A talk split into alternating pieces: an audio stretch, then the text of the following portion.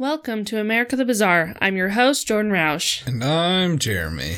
and this is a weekly history podcast that deep dives into all the stories that made America into the beautiful weirdo she is today. Beautiful and weird. So, presidential trivia for this week. Yes. Which president yelled and scarred for life a young Dr. Seuss? Ooh.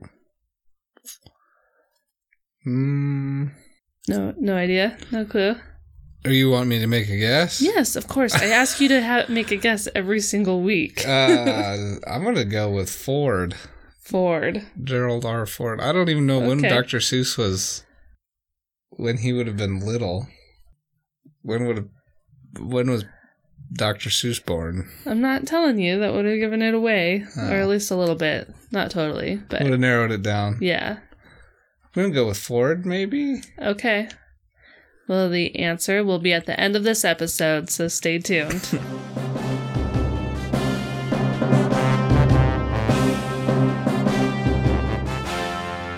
Ah, maybe Bush Senior. Bush Senior. Yeah. Okay. I don't know. When was. But Dr. Seuss has passed away for a while, huh? Yeah. Ugh. LBJ? Maybe. Is that it? No, it's not LBJ. The one in between the two? No. Okay. All right. I'm done guessing. Okay. Otherwise, I'm just going to start reading out lists of presidents. Prematurely born babies often have underdeveloped lungs, immune systems, and digestive tracts, along with the missing necessary layer of fat that keeps them warm. Before modern medicine, parents of premature babies had to get creative to keep their tiny babies warm, and their methods ranged from putting them in jars full of feathers, to wrapping them up in sheepskin, to putting them in baskets that were then filled with hot water bottles or warmed bricks, or the classic go to of just wrapping them up in a blanket and putting them in front of the fire. Hmm. Despite parents' best efforts, the survival rate of these infants were very low. Yeah. In 1878, Dr. Etienne Tarnier was visiting a Paris zoo and was inspired when he saw incubators being used to hatch chicken eggs. Hmm. Dr. Tarnier hired an engineer who specialized in creating chicken hatchery incubators to build him a two-tiered adv- two-tiered device in which a water reservoir could be heated by an outside boiler. When the water reservoir was heated, it would warm up several babies lying in the cot right above it. Hmm. The cot holding the babies was enclosed but ventilated using simple convection that worked by air entering at the base and then circulating upward around the infant and then escaped out of the top. Hmm. The boiler worked almost too well, and the gas flow at Dr. Tarnier's hospital was very uneven. Sometimes it'd be a lot of gas, sometimes it'd be little gas. So, if the nurses didn't keep constant checks on the incubator and infants, the babies could easily become overheated Ooh. or literally just like cooking in their cots. Jeez. Yeah. That's. So not- since this was very difficult to regulate, Yeah. nurses ended up not even filling up the water reservoirs after a while and literally just filled up the reservoir instead of water, just filled it up with hot water bottles. oh, really? Yeah. Hmm. Which kind of like defeated the purpose of this being like an automatic yeah, Incubator. System. system. Yeah. Despite like the water reservoir not really working. The issues, yeah. Dr. Tarnier claimed that this cut premature infant mortality rates in half. However, many others in the medical community didn't believe the statistics Dr. Tarnier was claiming. Dr. Tarnier's successor, Dr. Pierre Budin, picked up where Dr. Tarnier left off and kept working on perfecting the incubator and publishing reports that detailed the successes of incubators. His reports were often met with the same pushback that Dr. Tarnier received, so Dr. Budin knew that he just needed others to see the incubators in action so that they could believe. In 1896, Dr. Budin told his assistant, Dr. Martin Cohen, to take several of the incubators to the Berlin Industrial Exposition and to fill them with premature babies so that they would grab the attention of people walking by. What? Yeah. Take all these incubators, put babies in them. Oh, hey, yeah. By the way, just take some premature babies. Get some you. They travel well. Well, the uh, Dr. Cohen decided that he was just going to get babies like after he already got to Germany, so they didn't have to travel. Ah. So when he gets to Germany, he approached German Empress Augusta Victoria, Mm-hmm. who was the protectress of Berlin's charity hospital, and he asked if he could take the hospital's premature babies and place them in the incubators. Because their chances of living was so low anyways, she agreed. She's like, Well, Oh, wow. they're probably gonna die anyways, so give it your best shot. Yeah. The Berlin Industrial Exposition was a huge showcase of the innovation coming out of Germany and was divided up into 23 different sections, ranging from engineering to photography to medicine, and also included a circus and carnival rides. Huh. It was like it was Kind of like, like, a mini World's Fair. it's like a world fair. yeah, pretty mini World's Fair. Oh, this was huge. Was it was it? like an actual like world fair. Oh, really? Yeah. Not many people. Um, I'll get to how many people visited his exhibit each day. Um, I didn't write down the actual number of people that showed up, but it, it it was huge. Yeah. It was a lot of people. So instead of a instead of placing Cohen's exhibit in technology or medicine section, Yeah. Cohen's incubator facility was placed in the amusement section of the expo, and between the Congo Village and the Tyrolean Yodelers. What? So in the Congo Village, remember in like the 1904 yeah. Olympics one, Yeah, yeah. where they started doing like in these world fairs, even at zoos, they would Like get cul- people cultural. Yeah. right. They would basically steal people from like their homes. Yeah. These you know people that they seen as like tribal people Yeah. or you know, and then they would recreate. I'm like doing a lot of parentheses with my fingers. Yeah, basically a live diorama. Yeah. And they would like recreate their villages and like have them like live their normal lives while people basically walked. It was like a human zoo. Yeah. And it wasn't okay. So he's placed next to them. And then the other exhibit right on his other side was yodelers, Jeez. which is not great for babies. No. So also I wanted to say, I didn't put this down here, but at this time, a healthy baby's survival rate like was only like 80%. Yeah. Like to make it to like their first year. Yeah. So a premature baby, it's so low. That was almost nothing. I Yeah. mean, really, I, I think it's been that way for quite a while too. Even you know, like Oh yeah. I think I think it's probably just within our lifetimes. well, and a lot of it too was like healthy babies that or that were born healthy were so hard to keep alive Mhm. that when babies that were born premature, people saw like as not even worth Yeah, the effort. putting in any effort Mhm. to. They were just a lost cause. Mm. So by the time of the expo, these incubators were made up of a water boiler that supplied hot water into a pipe that ran into a glass case and underneath a mesh that the baby slept on, and there was a thermostat that regulated the temperature inside of the glass case. Ah. So And- they're able to regulate the actual temperature Right, if they have consistent gas flow. right. And another pipe carried air into the glass case after being filtered through wool that had been dipped in antiseptic, and then another piece of dry wool. So, like clean air. Yep. Yeah. On top of the glass case was a chimney with a fan that blew the exhausted air out of the incubator. Hmm. Cohen or one of his assistants was always working to check on the babies and explain the incubator to visitors. The incubators were a hit. Songs about the incubators were sung in German beer halls and nightclubs, and newspapers all over the world began to run articles about them. Around 40,000 people visited the incubator exhibit every single day that it was Wow. open during the six months of the expo. Wow. Cohen would get the premature babies to a healthy weight of six pounds or more and then discharge them back to their families, which would allow for a new premature baby to take its place in the incubator. Hmm. At the end of the expo, Cohen claimed that every single premature baby had survived. There are no records to back that up, but there's also no records that said that's false either, especially Right. if there's 40,000 people Coming in every- every day, it'd be kind of yeah. obvious when there's if one died. well, Maybe. think anyways. Yeah. So, with all of their success, Cohen and a New York entrepreneur worked together to bring the incubator exhibit to the Victorian era exhibition in London. A few weeks before the exhibit, Cohen found himself with no babies to place in the incubators. None of the British doctors would give their premature infant patients up to be displayed at an exhibit. hmm So instead, Cohen packed three wicker baskets with babies from Paris and began the journey towards London. So, What? yeah. Cohen had a well known obstetric nurse named Louise Recht join him to help care for the babies on their journey. They just did a lot of hot water bottles and kept them warm and hmm just did their best to get them from Paris to London as fast as possible so that they could then get them in the incubators. By train, I imagine. um, yeah, so they kind of just did a little bit train and then ship. You know, you got to get to England somehow. It's a big island. Tun- no tunnels at the point. No. so, but once they got there, the incubator exhibit was once again a huge hit. Yeah. Cohen would notice that the exhibit would have return visitors that would check in on their favorite baby and watch them grow and gain weight. Aw. It was here in London that Cohen began to go by Martin Couney, though nobody really knows why. Yeah. Some think he was trying he was trying to just drop his Jewish name. Yeah. After London, Couney took. Wait, what year is it now? this is 18 98? Yeah, 1898. Yeah. So,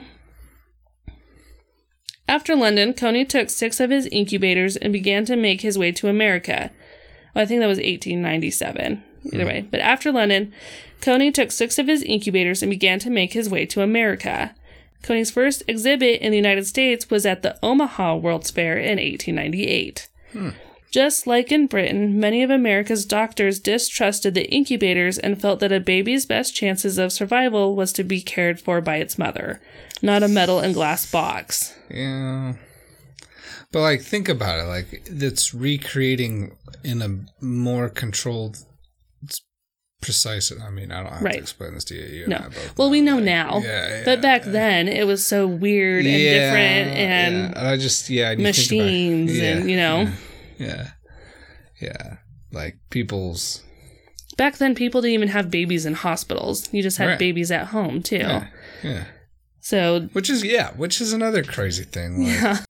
When word got out about the incubators, desperate parents began to bring their tiny newborns to Couney, hoping for a chance for their baby. Their mm-hmm. babies were fed breast milk every two to three hours. The babies that were too small and weak to suckle were given milk through a tube inserted into their throat or a funnel shaped spoon that was put into their nose. A representative from the Krug Cabinet Beer Company asked if he could supply Couney's wet nurses with a drink that they thought would increase milk supply. Beer. Yep, dark like a dark beer. Yeah. And Couney allowed it. After the wet nurses tried it, Couney gave the beer his recommendation, which was huge. Like they like printed like an ad that was like Dr. Great for- Couney approves this for nursing Great. mothers. Yeah. They're like perfect. yeah, exactly. Just what mama needs. yeah. A nice stout. Oatmeal stout. So Couney then decided that he would like to stay in America and became a United States citizen on November 2nd, 1898. Many hospitals around the country began to acquire their own incubators. However, funding for the care of premature babies was low. Just like we said, they didn't a lot of people didn't think they were really worth putting all this effort into. And many of these hospitals closed their premature baby stations shortly after opening. However, Couney continued to grow in popularity and was able to purchase 18 state of the art incubators to continue traveling the country, including the 1901 Pan American Exposition, where President McKinley was shot. Hmm. On May 16, 1903, Luna Park was opened on Coney Island and was an instant success. The park had all sorts of rides and attractions to wow visitors.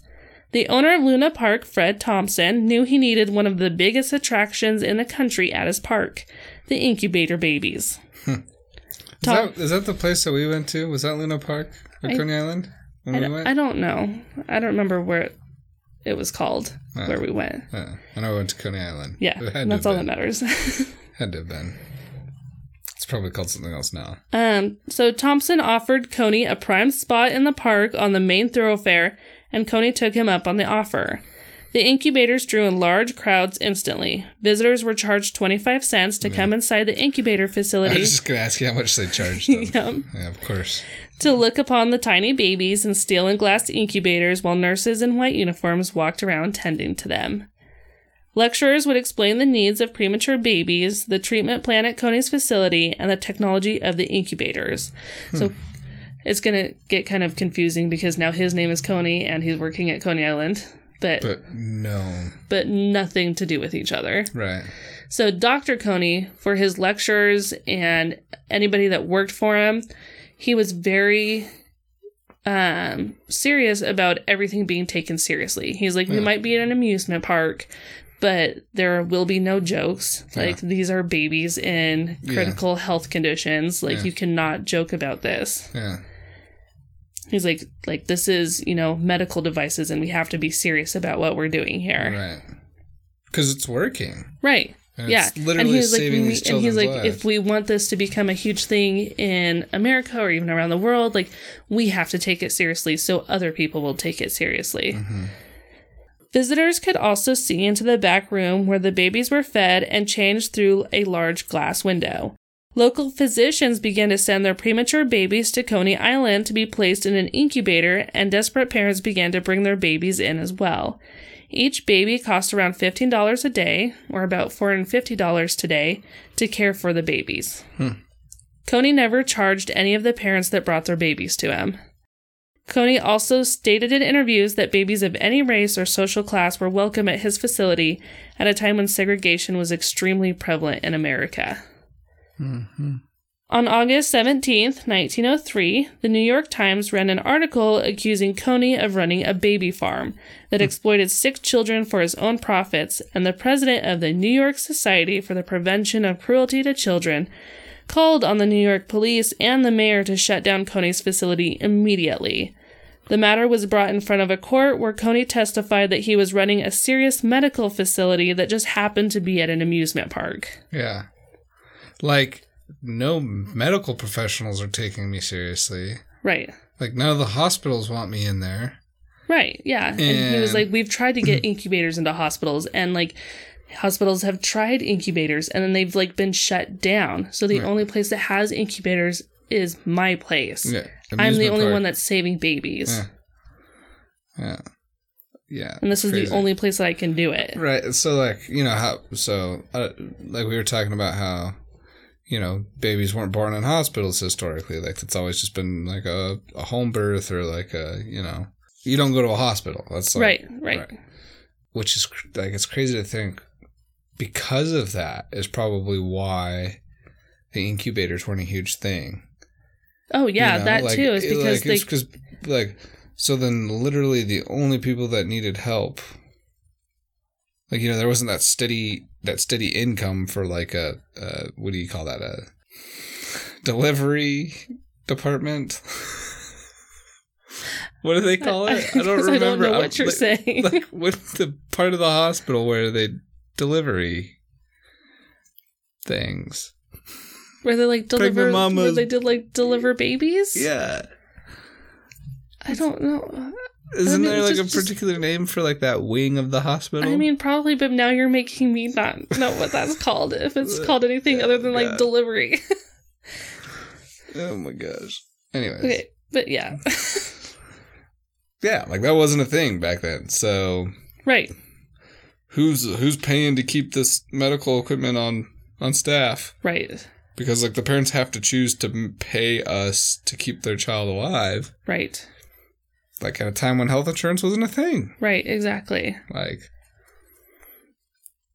Yeah, so he's like, hey, I'm the only person doing this. I just Mhm. happen to be an amusement park because that's really the only place where I can have this. right, and guess what? Like parents can't afford four hundred fifty dollars a day. No. or you know the Right, Fifteen dollars a day back especially then. when you have a baby that's on in an incubator Joe. for months. yeah, So, of the 19 babies that he had taken care of Luna Park, only one had died, and it was in terrible condition when it had arrived. yeah. The court appointed a committee to investigate the facility and the incubators.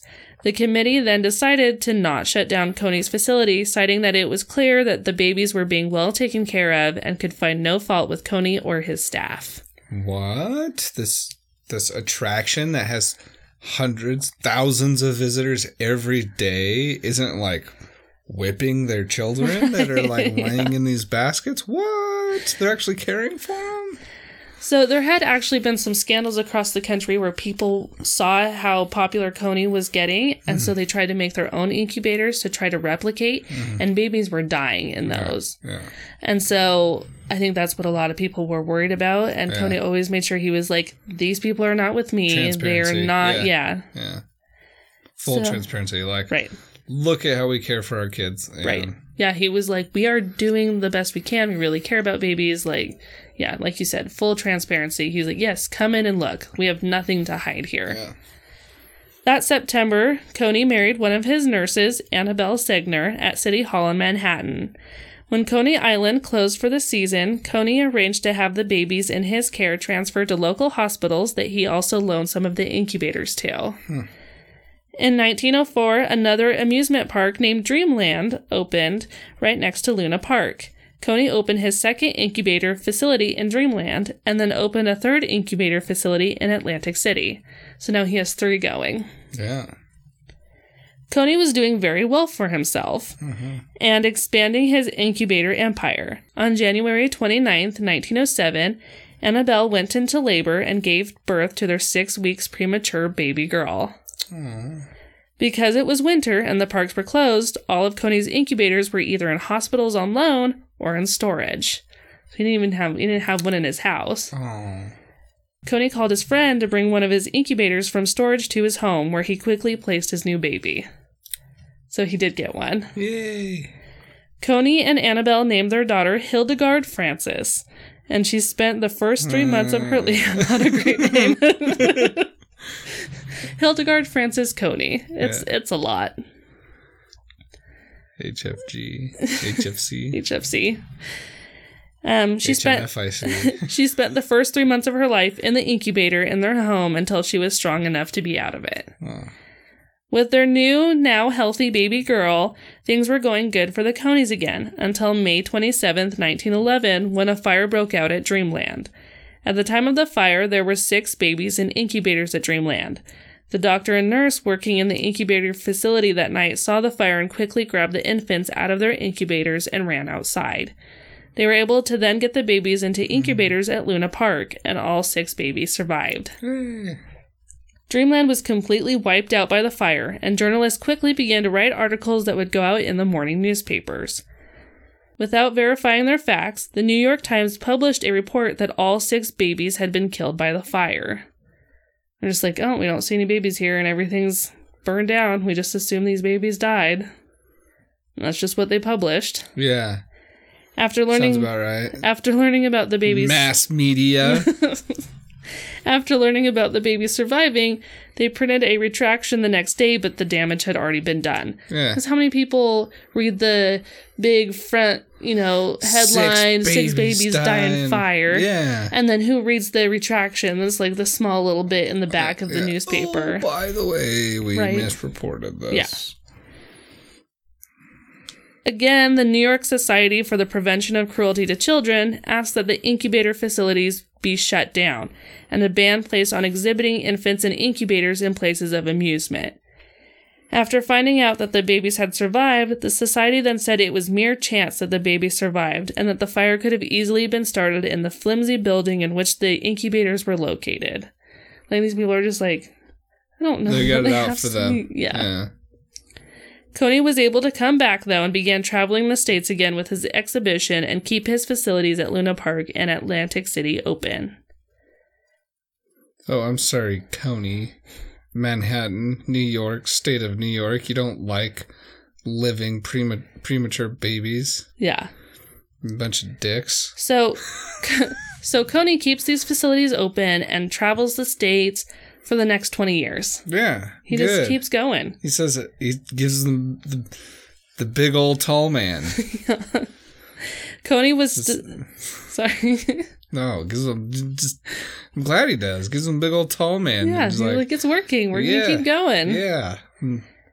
I'm not one of those frauds that's literally killing babies. Right. What do you think it would be the parents that would be coming to you like, "Hey, my my child like they're just running a farm out there. Just Right. just like using my kid to make money You and would then think with none all- of them are living." Yeah, you would think with It's all like- the babies that came through, there would be some kind of paper, especially people looking for his downfall.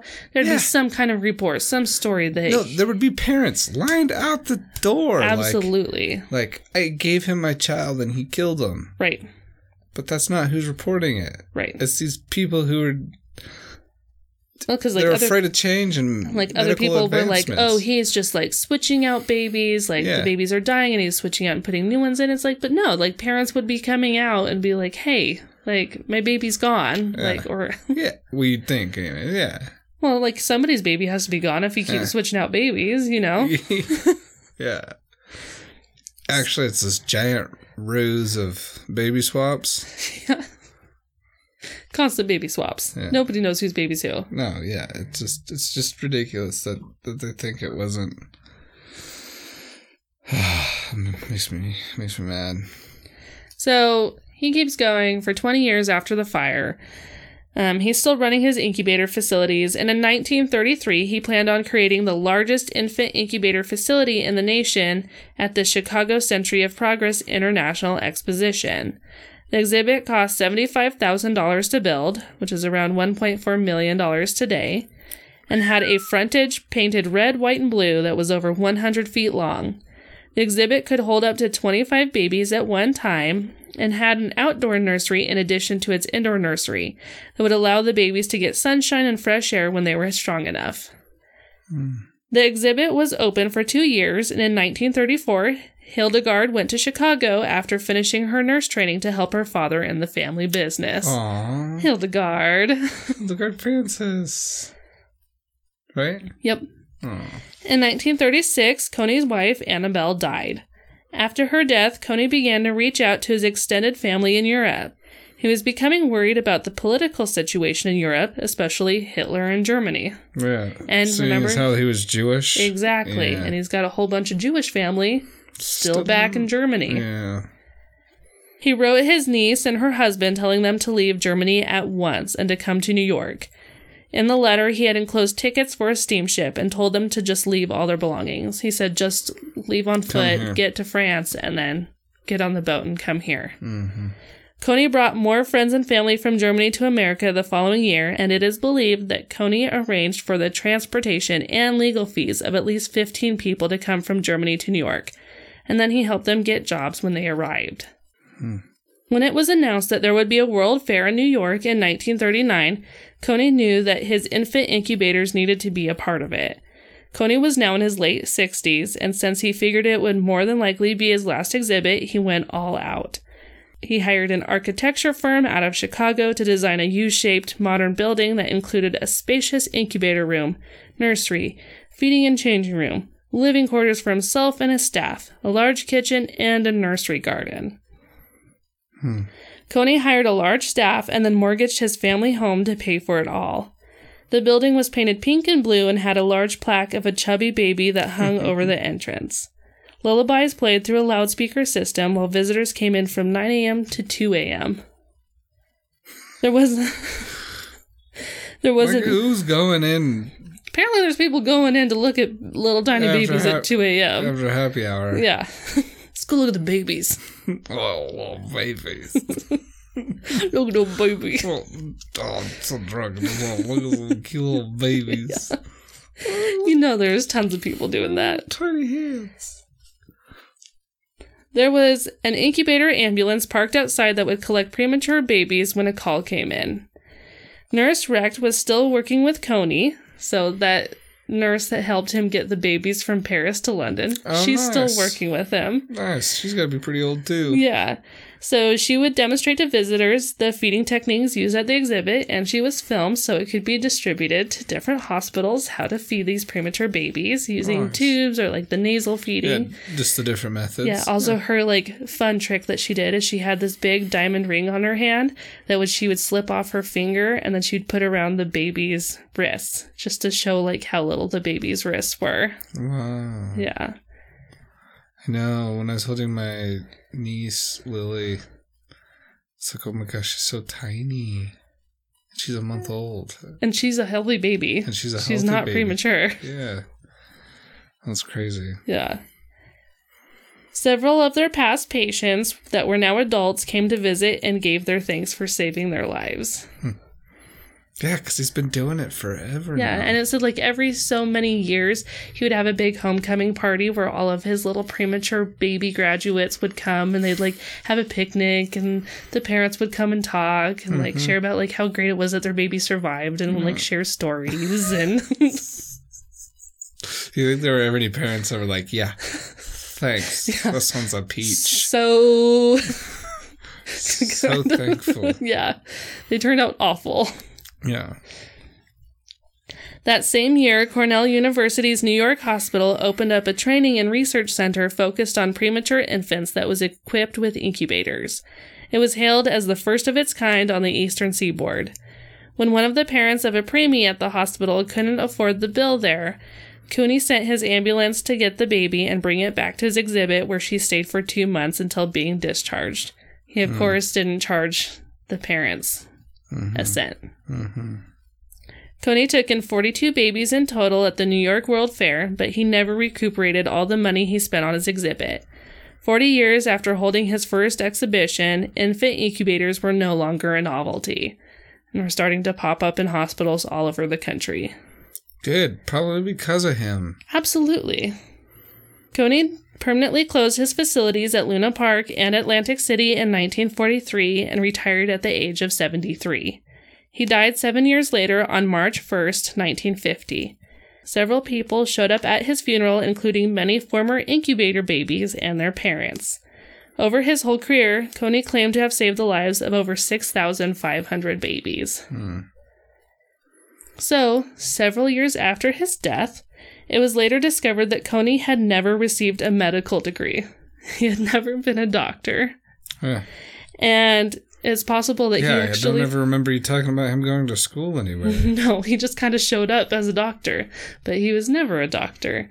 He actually just started doing this when he was like 19 years old and just kind of showed up one day with an incubator. Because some people don't even think he worked with Pierre Budin, that one guy that is, he said, sent him to Berlin. Some people mm. think he just showed up in Berlin with incubators and they don't know how he got them, but he just started doing it. And they don't know why or he just really what realized it was a really good thing, and he was Yeah. like, "People need this shit." But either way, despite him not being a doctor or having like really any medical training at all, There was no negative twist. No, he saved lives. Yeah. Thousands of babies' lives. And inspired the world to look at premature babies as lives worth saving. That's good. It's amazing. I think people don't realize, like, I, I can think off the top of my head a handful of people that I know that have been im- impacted by modern medicine and, and being able to save either themselves or their child as- that were premature. Oh, yeah, absolutely. So that's super cool. Got me all, me I got a fuzzy warm heart right now. This was a good one. This was a nice story. Yeah, I like it. My sources for the story were Miracle at Coney Island How a Sideshow Doctor Saved Thousands of Babies and Transformed American Medicine by Claire Prentice. Doctor. Doctor. Doctor in air quotations. Sideshow Doctor. Yeah. Yeah. But he did though. That's the crazy part. Yeah. Like we don't need people with medical degree medical degrees to save babies. But it does help. I'm not. I'm not Okay, going to be wait, with wait. you if we're, we're going to say we don't people need people with medical degrees. We're gonna we're gonna argue about this one. I like doctors. Okay. I think they're great. there was this one instance in history where a good person with a with a heart of gold apparently wasn't a doctor. I just want to say in this one and was successful at saving lives. I that doesn't mean that's going to happen to Yeah, everybody. I want to say I think this is just one of those random instances where it just happened to work out, and this guy was actually just a good person. We, We have definitely saying- had stories, especially the goat nut doctor, where he was Not not, a a, real doctor. doctor and he hurt and killed a lot of people, all for profit. right. They are like they started out kind of same, and then they just took very different paths. Also, got goat nut doctor really liked Hitler, like very different paths. Mm. I'm seeing a trend here. Yeah.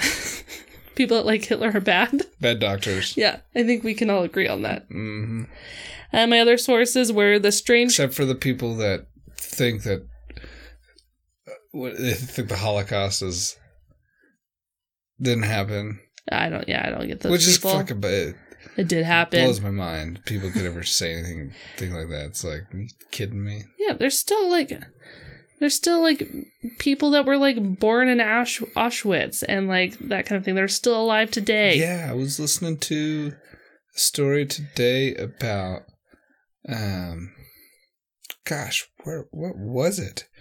It was like, oh no, it was yesterday. It was the Scientology podcast we were Yeah, listening to. The Leah Leah, Leah, God, no, Leah Remini. Leah Remini. yes, Le- yeah, Leah Remini. Leah Remini. I love her. She's amazing. King of Queens. Yeah.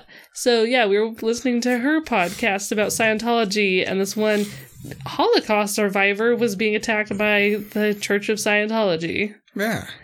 It's crazy. They're still alive today, and the Holocaust is real. Yes. For anybody that doesn't think so. And if you listen to this podcast and you don't think the Holocaust is real, please don't listen to this ho- podcast anymore. Also, I think there's like a recurring trend where, yeah, like a lot of things come up. We're like, this person was a bad person. Oh, and they happen to think Hitler and Nazis were great. right? And like, it just Yeah. keeps popping up. Yeah, common denominators Yeah.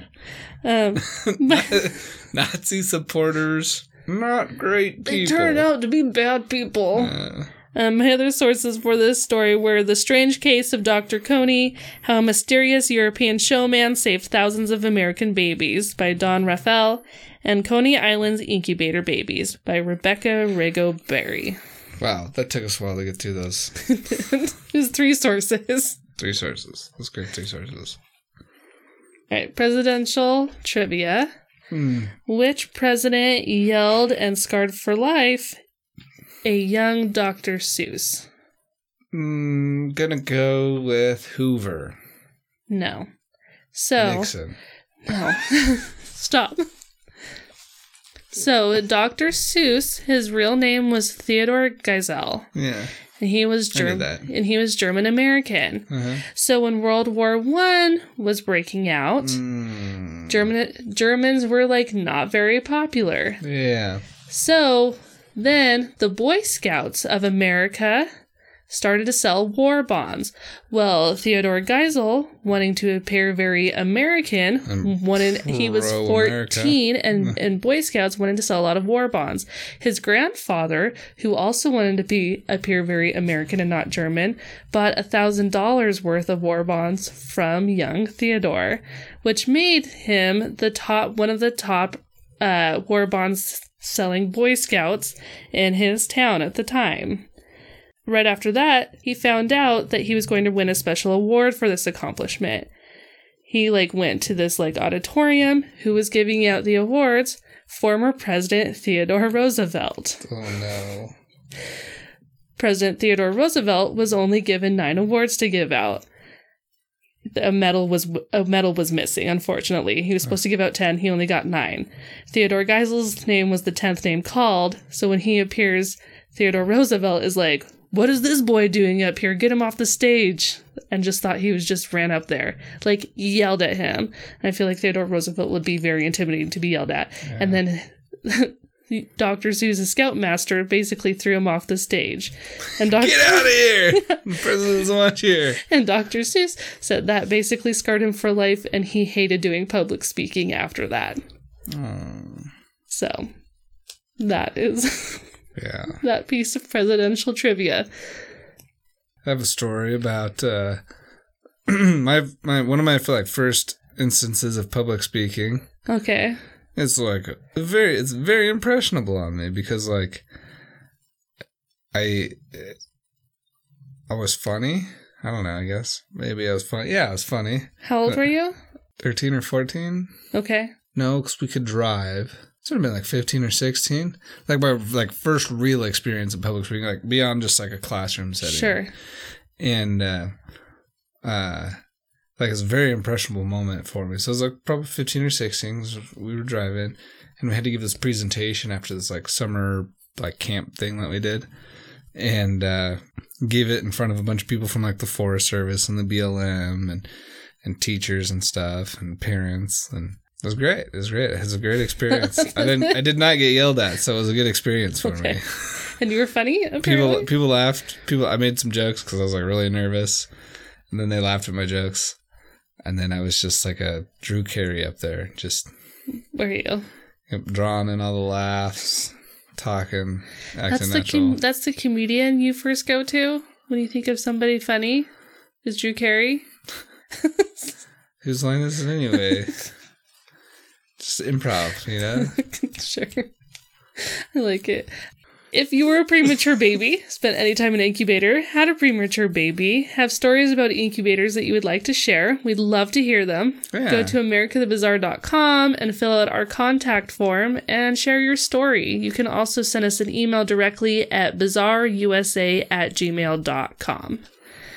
And we hope you guys stay safe. Stay healthy. And until next time, Stay stay, weird, weird, America. America.